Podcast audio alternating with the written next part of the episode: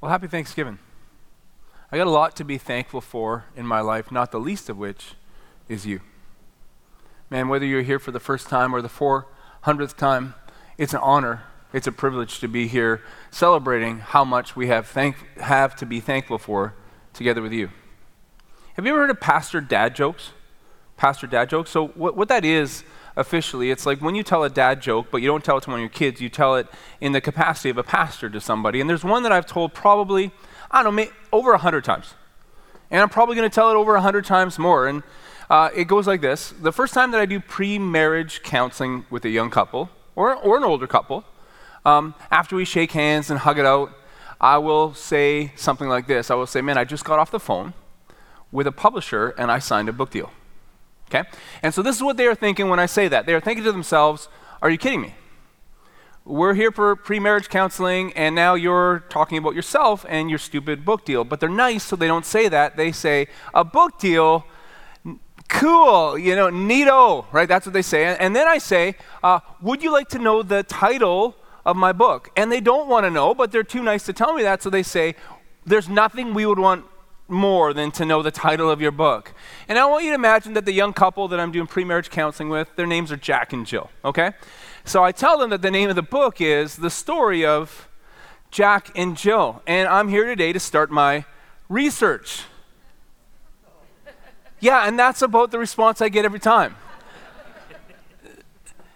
and what's amazing is I'm going to keep doing it. And here's why the next 45 minutes of my life are always breathtaking.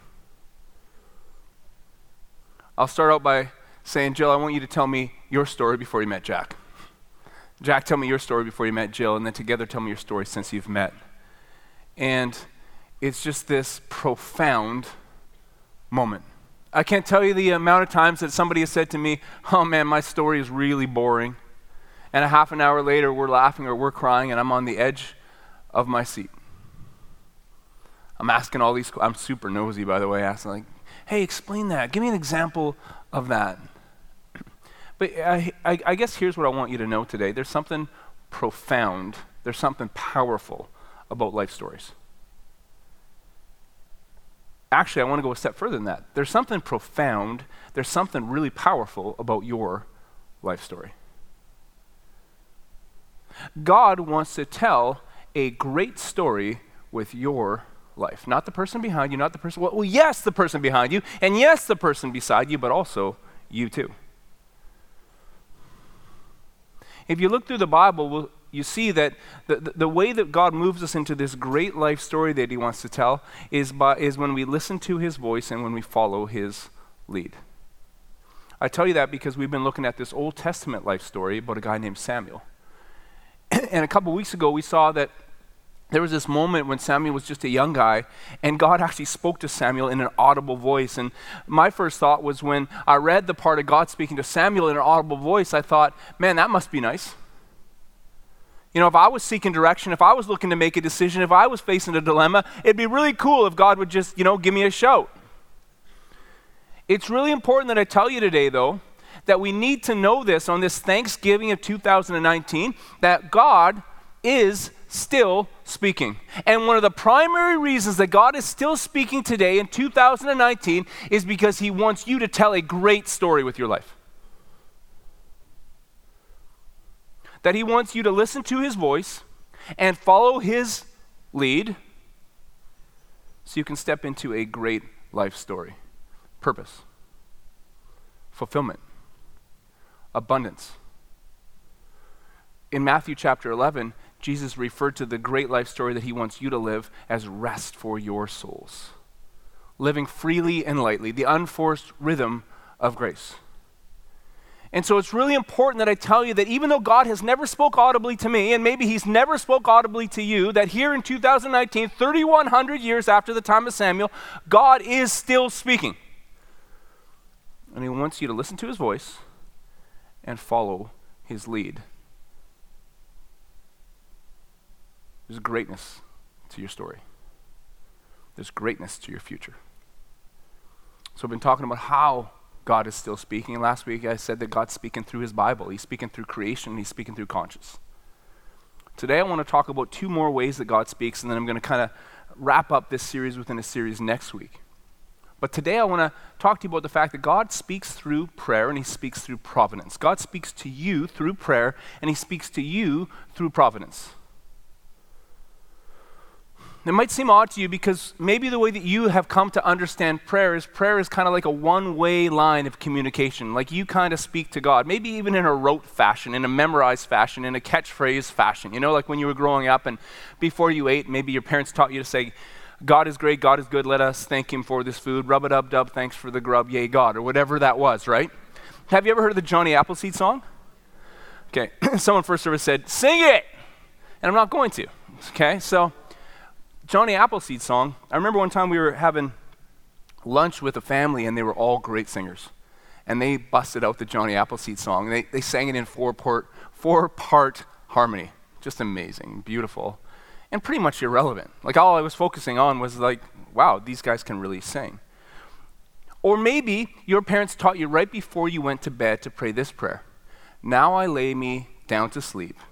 I pray the Lord my soul to keep. If I should die before I wake, I pray the Lord my soul to take. Okay, so that's chilling. You're like, that's a chilling prayer. Your parents taught you like a really disturbing, chilling prayer. What is wrong with them? no, I, w- I want to tell you that prayer isn't like a memorized catchphrase. Prayer starts with humility. I really want to tell you that prayer starts with humility. It's interesting when you talk about that phrase, God wants to tell a great story with your life. That for, for, for, some of us, we have a problem with the first section of that phrase. And for some of us, we have a problem with the second section of that phrase. Okay, the first section says God wants to tell a great story. And for many of us, we look and go, no, no, no, I'm just fine. I'll tell my own story. I don't need help from anybody. I want to tell you if that's you, I, I, I, get it, I understand it, but I really believe that if, if, if, the, if the sum total of your dreams for your life is what you can pull off on your own, it's way too small. God has a way bigger plan for you than that. And then for others of us, we have a problem with the second part of that phrase. God wants to tell a great story with whose life? No, not my life. He could tell a story with anybody else's. Everyone else in this room could be destined for greatness, but surely not me. That could never be me. And I want to suggest to you that no matter who you are, or where you've been, or what you've done, or the decisions you've made, God is still speaking and He loves you and He wants to call you into greatness today. I was reading through some information on Alcoholics Anonymous the other day. You say, Mike, are you in recovery? Aren't we all? Aren't we all? Like we, we live we live in a broken world, man. We're, we're broken people living in a broken world. I, some, I think there's something really powerful about recovery. Step 11 in the 12 steps of Alcoholics Anonymous has this morning prayer. Let me read it to you. God, direct my thinking today so that I be divorced of self pity, dishonesty, self will, self seeking, and fear. God, inspire my thinking, decisions, and intuitions. Help me to relax and take it easy. Free me from doubt and indecision. Guide me through this day and show me my next step. God, give me what I need to take care of any problems. I ask all these things that I may be of maximum service to you and others. In Jesus' name I pray. Amen. Starts with humility. By the way, there's an evening prayer that goes along with it if you want a kind of a prayer guide to start with. Um, they're available if you just text pray to 604 670 3040. We have them for you. But it starts with humility and then it's an invitation. It's an invitation God, come into my day, come into my life. It's almost this the, the, the, the, sense of saying this to God God, today I know you're calling me to tell a great story, but I can't, and you can, so please do, and I will. That's the invitation. God, you're calling me to tell a great story today but I can't. But you can. So please do, and I will. That's the invitation. Such a big part of prayer. It's interesting, too, because today is Baptism Sunday. What a great day to have a baptism on Thanksgiving. But baptism is that same invitation. You understand? Baptism is an act of prayer. That's what it is. Baptism is a response to Jesus saying, Believe and be baptized. But really, it's saying this for today and tomorrow and for the rest of my life, I want to tell a great story. So, God, I can't, but you can. So please do, and I will. That's what baptism is. So I'm warning you right up front that at the end of my sermon today, I'm going to challenge you. If you are a Christian here today and you have never been baptized as a believer, whether you've signed up or not, I want to encourage you right now to take that step. That step of humility, that step of invitation. God, I can't, but you can. So please do, and I will. And then it's a connection. So for me, I, I pretty much live my life conscious that I need God every minute, every step, every breath. But I want to talk about something maybe a little more intentional, a little bit more um, set apart. It's described this way in Psalm uh, 46 says, Be still and know that I am God. Be still and know that I am God. I will be exalted among the nations, I will be exalted in the earth. The message paraphrase puts it this way Step out of the traffic. Take a long, loving look at me, your high God, above politics, above everything. That's a good idea. A place of silence and a place of solitude. Maybe you have that at home, maybe not. Maybe you have that at work, maybe not. But I do think there's something really profound about making it a practice in your life to get outside and spend some time outside with God regularly in your life. Psalm 19 says this The heavens declare the glory of God, the skies proclaim the work of his hands. That's true, right? Man, when I get outside and I look around at everything, I think there's an artist behind this artistry. There's a master behind this masterpiece. There's a designer behind this design. Just getting away and saying, God, I, it's not one way communication. I just want to hear from you. One of my favorite places on this planet is Cultus Lake. my best buddy Grant King and me, we went to Cultus Lake. We drove from Red Deer, Alberta to Cultus Lake right after he graduated from grade 12. Spent a week camping at Cultus Lake. If you're one of the park rangers we met along that trip, I'm so sorry. I'm so very, very sorry. Corinne and I went on one of our first dates to Cultus Lake. And we were walking along the shore, and there was this tree that extended out into the lake. And I said, Man, let's go sit at the end of that tree. It's going to be so cool and romantic. She said, I'm not. It looks flimsy. I said, You're crazy. I'll prove it to you. So I went out to the end of the tree, and I started bouncing up and down of the tree to show her that it wasn't flimsy and how foolish she was being. And the tree broke, and I fell in the water. And so um, you can't say she didn't know what she was getting into, and she married me, right? Um, took our kids there lots when they were growing up. But maybe the most profound day I've ever had at Cultus Lake was when I was 38 years old. And Southside Church had called me and said, Hey, you want to come on staff and be the youth pastor? It's interesting because I, I, I, had been attending Southside Church since day one. I had been serving at Southside Church since day one. But now they're inviting me to come on staff, and something inside of me told me that I should do it. But logic told me that I shouldn't do it. And at that, at that time in my life, I was teaching history, I was coaching basketball, I was the vice principal of a small private secondary school professionally, I was doing well. Financially, I was doing well. And yet, something inside of me said, You need to take this job. You need to become youth pastor at Southside Church. So I shared, Corinne and I were hosting a small group at that time, and, and I shared with my small group, I'm just, I'm in this dilemma. I feel on one hand I'm kind of supposed to, but on the other hand, it doesn't really make a lot of sense. And, and we prayed about it, and then on the way out, one lady said to me, uh, You need to go away outside for a day. And so I went to Cultus Lake. Jade Bay, early May, beautiful day. I was by myself there like almost the whole day, didn't see a single person. I read my Bible, I walked around, I sat down, I was waiting for God to speak to me, you know, and He didn't.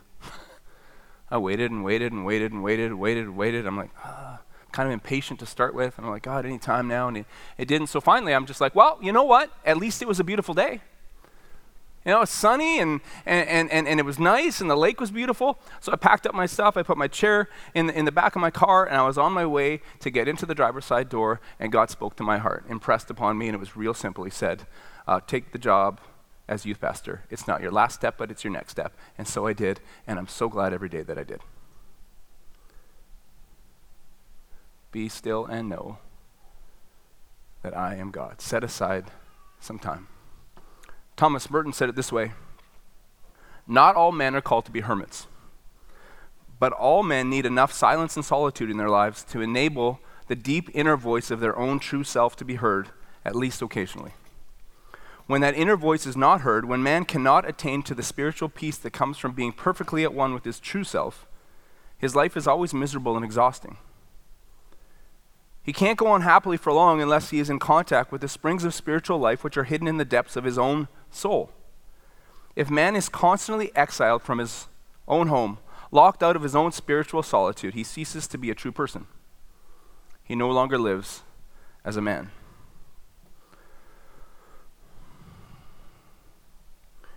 Psalm 37, verse 4 says, Delight yourself in the Lord, and he will give you the desires of your heart. I think that's a little bit e- easier said than done.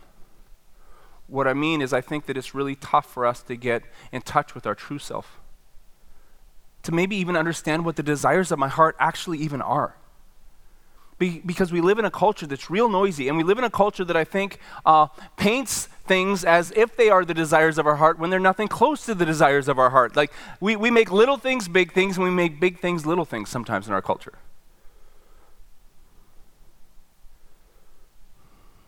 I was 22 years old when, when Corinne and I got married. Corinne was 21. We got married in Red Deer. We moved out to Abbotsford. And even though we had gone to Trinity, we didn't know anyone in Abbotsford. So we would go to church every Sunday. It was a friendly church, but no one talked to us. Like they smiled and nodded, but no one ever talked to us. We found out later that they thought we were an unwed, unwed teenage couple, which is weird because we were wearing wedding rings and everything like that. And then a year later, when Corinne got pregnant, they thought we were an unwed, pregnant teenage couple. And uh, friendly church, just no one talked to us. And it made me think, by the way, as an aside, um, we know something here at Southside that it's not enough just to be a friendly church. We all need friends at church. So I invite you, and if you've been going to Southside Church for a while, if this is your church, if this is your mission, and I would say that's true for you if this is visit number two or more, I would ask you every single Sunday to be here and every single Sunday talk to one person that you haven't met before. Just talk to them. Well, how do I start the conversation? Here's one way not to start the conversation. Are you new? Don't say that because maybe they've been coming for six months and then they'll feel like, oh, no one even noticed me. Say this Hey, how long have you been coming to Southside? Maybe invite them to serve on your serving team. Invite them to start coming to your small group. So, anyways, we're in Abbotsford for about nine months. Didn't really have any friends. And one day we're in this store, and a young woman uh, who Corinne knew a little bit from uh, Trinity Western, and her husband walked out to us in the store, and we talked for about 10 minutes. And the husband says, You guys are so amazing and awesome. We got to get together sometime. We're like, Whoa, yeah, cool. And so we just kind of walked, because sometimes people say that, but they don't really mean it, you know what I mean? And he said, No, no, we got to set a date. And I'm like, Whoa, we're setting a date, okay. So, so we set a date for like the next Sunday night, like 10 days out. And uh, I was so excited. And so, uh, we got, we, we, got our, we got our little one bedroom apartment all cleaned up, and Corinne uh, made supper. I don't remember supper, what supper was. It was delicious, I think. I do remember dessert, though blueberry pie. Man, was it good. Ooh. First time we had ever had people over to our house, to our little apartment. And so, so they knocked at the door, and, and, and, and when I opened the door, the guy was holding a briefcase. Well, that's kind of weird. Like, is this like another version of a wallet? Or maybe he's with, with, the FBI, but he you know, didn't have a chain to his wrist or anything. So I'm like, okay. So, so he came in and, and, and they sat down and they ate, they ate supper. And then uh, he cleared the dishes off and he opened up his briefcase and he says, I have an opportunity of a lifetime for you.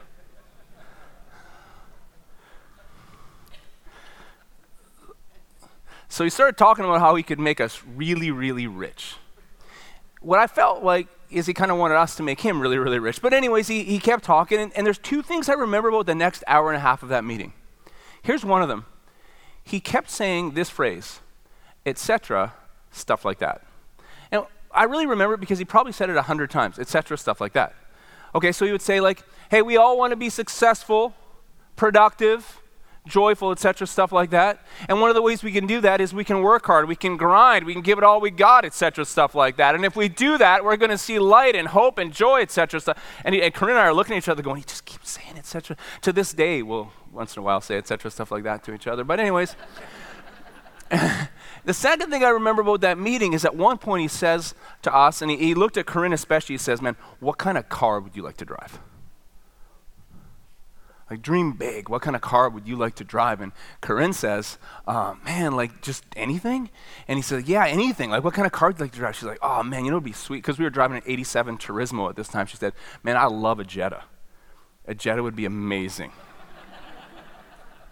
He's like, no, no, I need you to dream, envision, etc., stuff like that. I need you to think big, large, etc., stuff like that, right? So I had this binder, and in this binder, there was all these laminated pictures of mansions and boats and yachts and cars, and so he started showing us cars.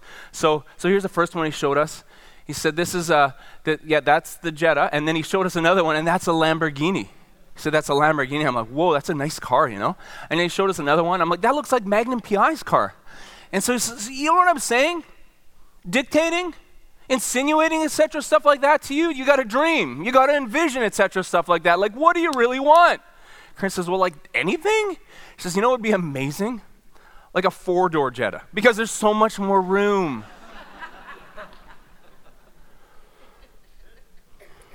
so, in hindsight, looking back at that moment, I think that he thought that the desires of our heart would be finally fully met with a Lambo. It's an interesting concept, isn't it? Like, we, we, we kind of live in this culture where we say, man, like owning a Lambo, like that'd be nice. That'd be sweet. That'd be cool.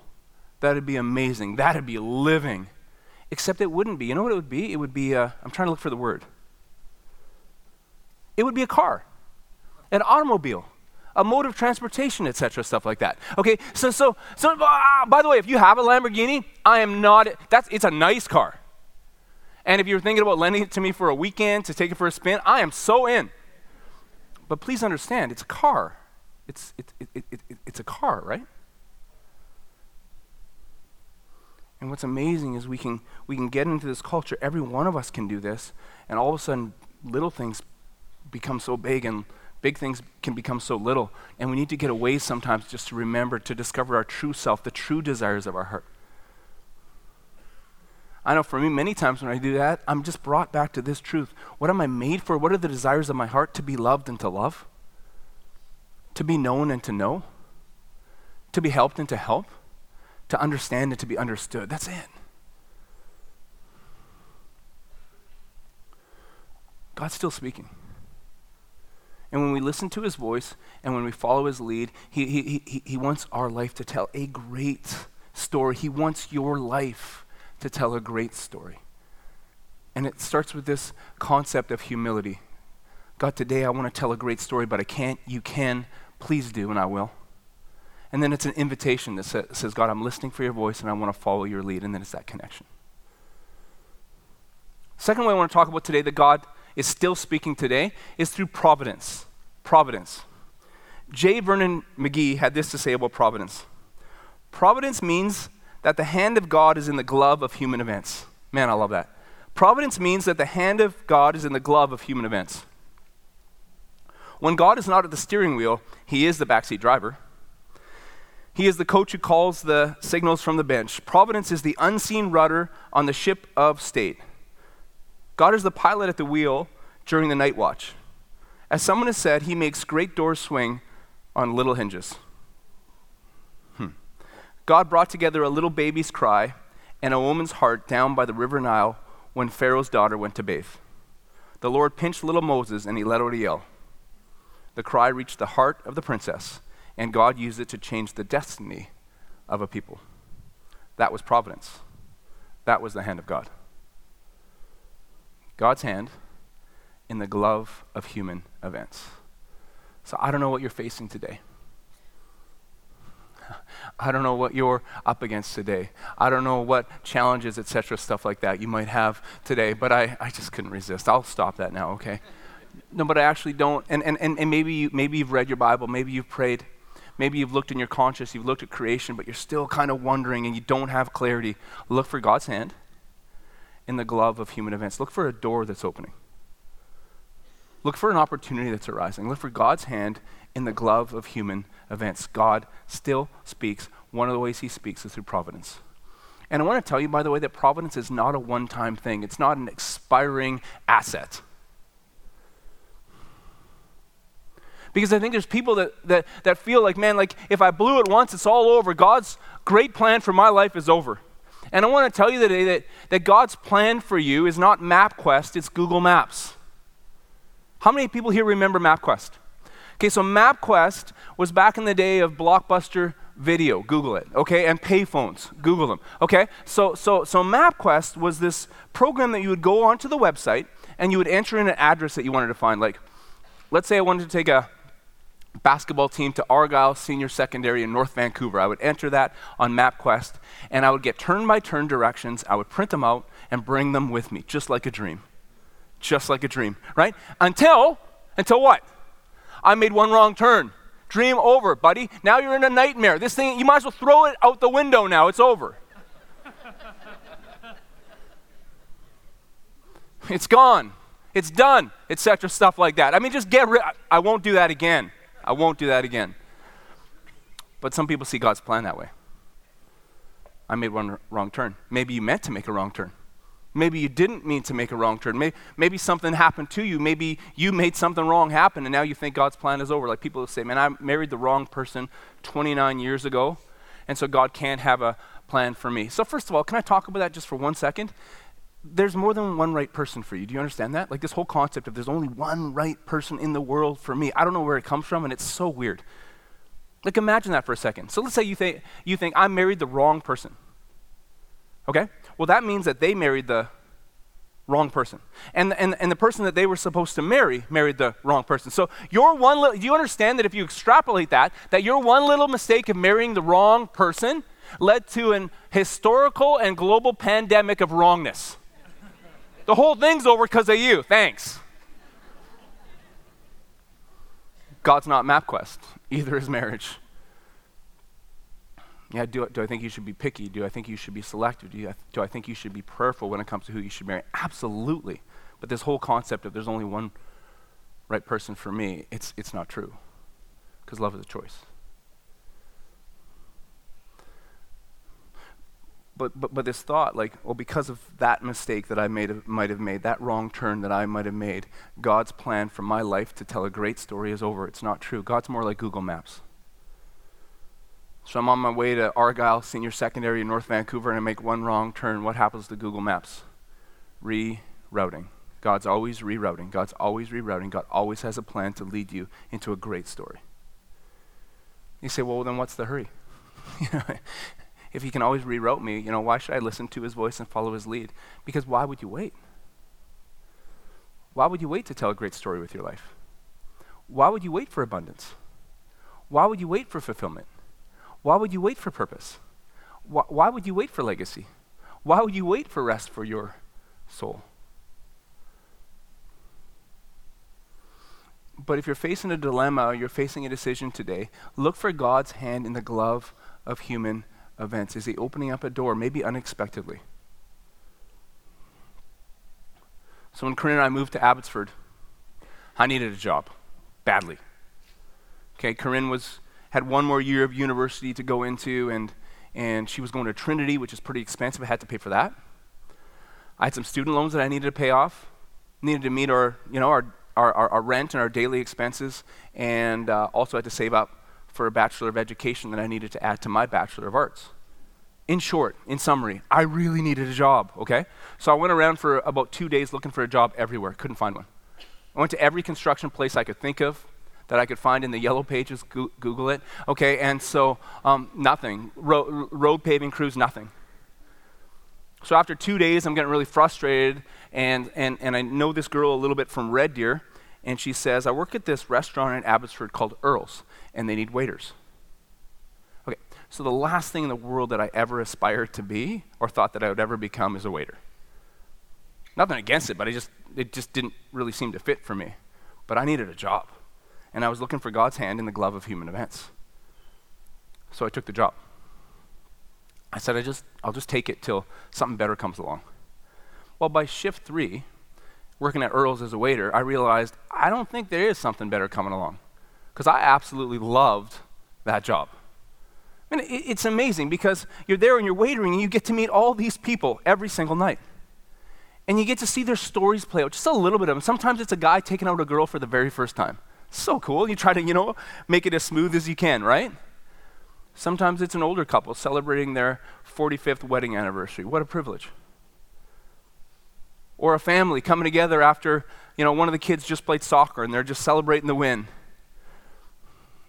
Or, or, or a group of guys watching the game. Whatever it was, I found that often uh, they were in a good mood because they were out for supper, you know, out for something to eat. And then at the end of it, you know what they do? They give you a tip. and to tell you the honest truth, man, did I make good tips. I, oh man, I could not believe the amount of money that you could make being a waiter. Uh, it was incredible. So I paid for Corinne to go to school. I paid for my future BEd. I paid off the student loans, and, and, and, and, and, I was looking for God's hand in the glove of human events. And here's what I didn't expect. Every night I would come to work, and I'd meet dozens and dozens of people, and I would get a little glimpse of their story. And it started to hit me. Every number has a name, every name has a story, and every story matters to God. Night by night, table by table, story by story, every number has a name, every name has a story, and every story matters to God. You know, so sometimes I get up here, I got up here a couple weeks ago, and I think I said, man, my, our goal is to, to, to have 10,000 people at Southside Church every single weekend. I really, really believe that. Please understand why I believe that. Because I believe that every number has a name, and every name has a story, and every story really, really, really matters to God. And it was that time working as a waiter at Earl's, of all places, that something inside of me started to think, something inside of me started to direct me, started to say, man, if I could give my life to help other people, tell a great story, that's it. That's the desire of my heart. I want you to know I don't know who you are. I don't know where you've been. I don't know what you've done. I don't know what's been done to you. I don't know what decisions that you've made. But here's what I know God wants to start today telling a great story with your life. How do we get there? We listen to his voice and we follow his lead. So, just before I transition the service into baptism, I'm going to just do a time of reflection if that's okay. So if you don't mind, could you just close your eyes and bow your heads? So, first of all, I just want to ask you as I prepared for today, all week, I believe that there's people that God was going to bring here today that He is going to speak to you maybe for the first time. And I want to give you a, an opportunity to listen to His voice and follow His lead right now. So, let me tell you a story about Jesus. God sent his son, Jesus, into human history. And Jesus lived and he died and he rose again. And he did that so that your sins could be forgiven, that your past could be resolved, that you could put down your baggage, put down your regrets, put down your shame once and for all. Jesus came and he died and he rose again so that you could have strength for today, hope for tomorrow, the promise of eternity. And he wants to tell a great story with your life. And for some of you, today is the day. You're listening to his voice, and I want to give you the opportunity right now to follow his lead. So if today is the day that you want to say, Jesus, I want to give you my life, I want to follow you with all eyes closed, closed and all heads bowed. Can you just raise your hand right now? Because I want to pray for you right now, nice and high if you don't mind.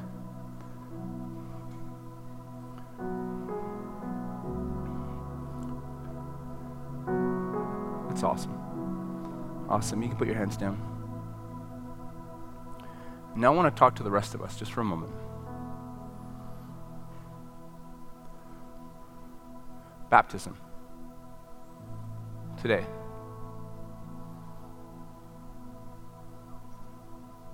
So maybe you didn't sign up. But there's this step of humility that comes with baptism. And God wants to tell a great story with your life today, tomorrow, and all the days to come. And this is how it works. You say to Him, I can't, but you can. So please do, and I will. So, in this moment of reflection, in this moment of silence, If that's you today, whether you've signed up or not, are you going to follow his lead?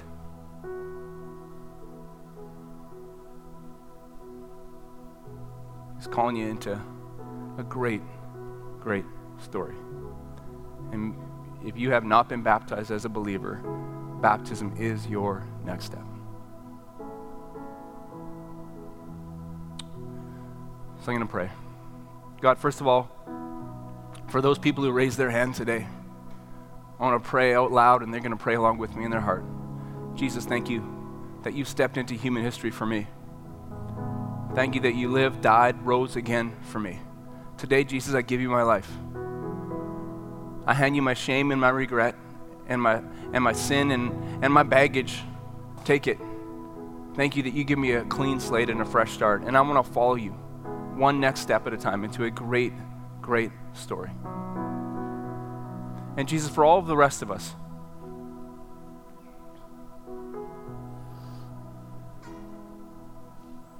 I want to take a page out of Samuel's book. Speak. Speak because we're listening. That we would follow you one next step at a time. That we would listen to your voice and follow your lead day by day, moment by moment. We pray this in your name. Amen. Amen. Can we celebrate those who just responded?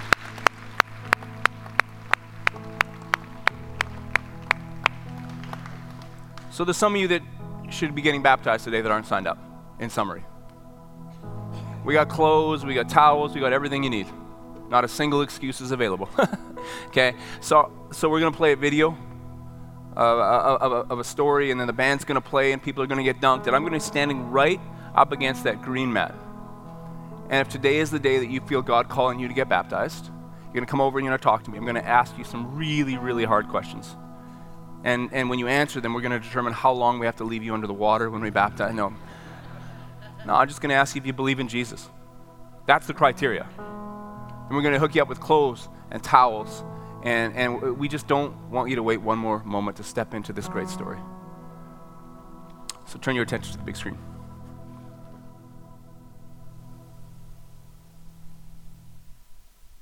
Hi, my name is Tamara, and I've been going to Southside for two years now. I grew up in a pretty traditional Christian home.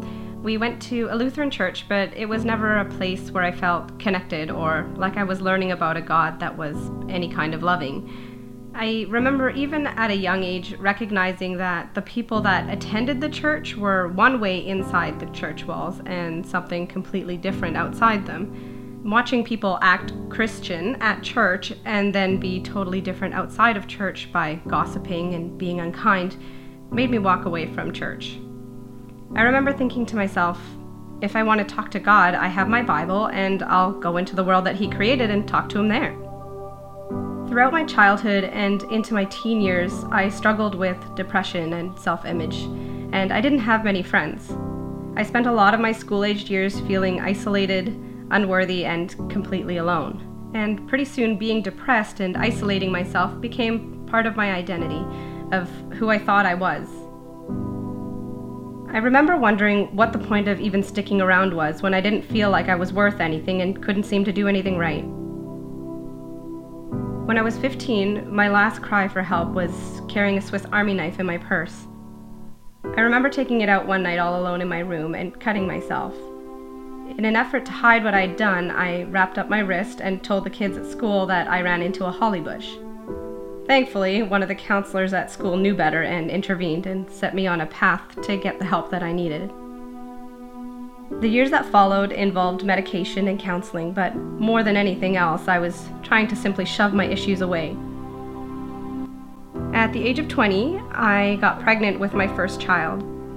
I remember the first words out of my boyfriend's stepfather's mouth at the time were, So, when are you getting married? And his parents even went out and bought a ring. I remember my boyfriend looking at me one day and saying, Well, you wanna? And just like that, we got married. It seemed like the right thing to do, but being backed into a corner is not the greatest way to start a marriage. Over the next seven years, we had three daughters together, but our marriage was filled with infidelity, addiction, and mental manipulation from the first year on, and my husband was unwilling to get help. It got to the point where I just couldn't do it anymore, and I decided to call it quits. I had to show myself and my girls that there was better than the situation we were living in, and the relationship I was modeling for them is not something I want them to live through and think is healthy or normal. During those difficult years, I remember feeling like something was missing in my heart. I would still pray and read my Bible occasionally, but my heart felt heavy and I felt like I couldn't hear God. There was a feeling of deep longing in me for something more, something to replace the emptiness I was feeling. Around five years ago, I moved to Chilliwack. A couple of years in, I met two amazing Southsiders, Dave and Tracy. We met through a business opportunity and we became fast friends.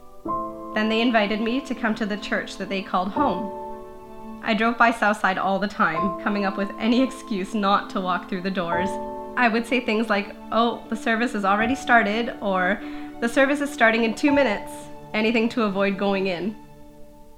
Finally, after about six months of excuse making, I texted them and said, Okay, I'm coming. I remember walking up to a secondary school for church, but it didn't feel like walking up to a school or a church. It felt more like walking into a friend's house. I've been coming to Southside for a couple of years now, and it's been nothing short of life changing. I don't consider myself a crier at all, and I think I've cried more in church in the past couple of years than I ever have in my life. I'm getting to know a God who's much kinder now than the God I grew up with. I'm learning that I don't have to beg for his attention or be perfect or else. I'm discovering that God is my friend and he loves me no matter where I'm at, and that his plans for me are always good as I try my best to follow him one step at a time. The piece of my life that I felt was missing is Jesus, the kind and gracious Savior that I've discovered in the past couple of years of my life. I no longer feel alone, I know that God is with me. I no longer feel worthless. I know that I'm a child of God. I no longer feel empty or lost. I know that a kind and loving God sees me and has a beautiful redemption plan for my life. For anyone who's thinking about checking out Southside, or if you're new here, I would say that this is the most welcoming and inclusive place, and I can't think of anywhere better to come and learn about a God that is for you. It's a great place to come and see if maybe, just maybe, the preconceived notions about God that you walked in the doors with are true, or maybe they're not. I got baptized here at Southside at our last baptism. I'd been baptized as a baby, but I felt like it was my turn to choose, and my turn to formally declare that Jesus is the more that I've been looking for. I can't wait to continue to live my life following this loving God that I've found. Thanks for joining us. We'd love to see you at any of our three Sunday services held at Sardis Secondary School on Stevenson Road in Chilliwack, British Columbia. For more information, please visit southsidelife.com.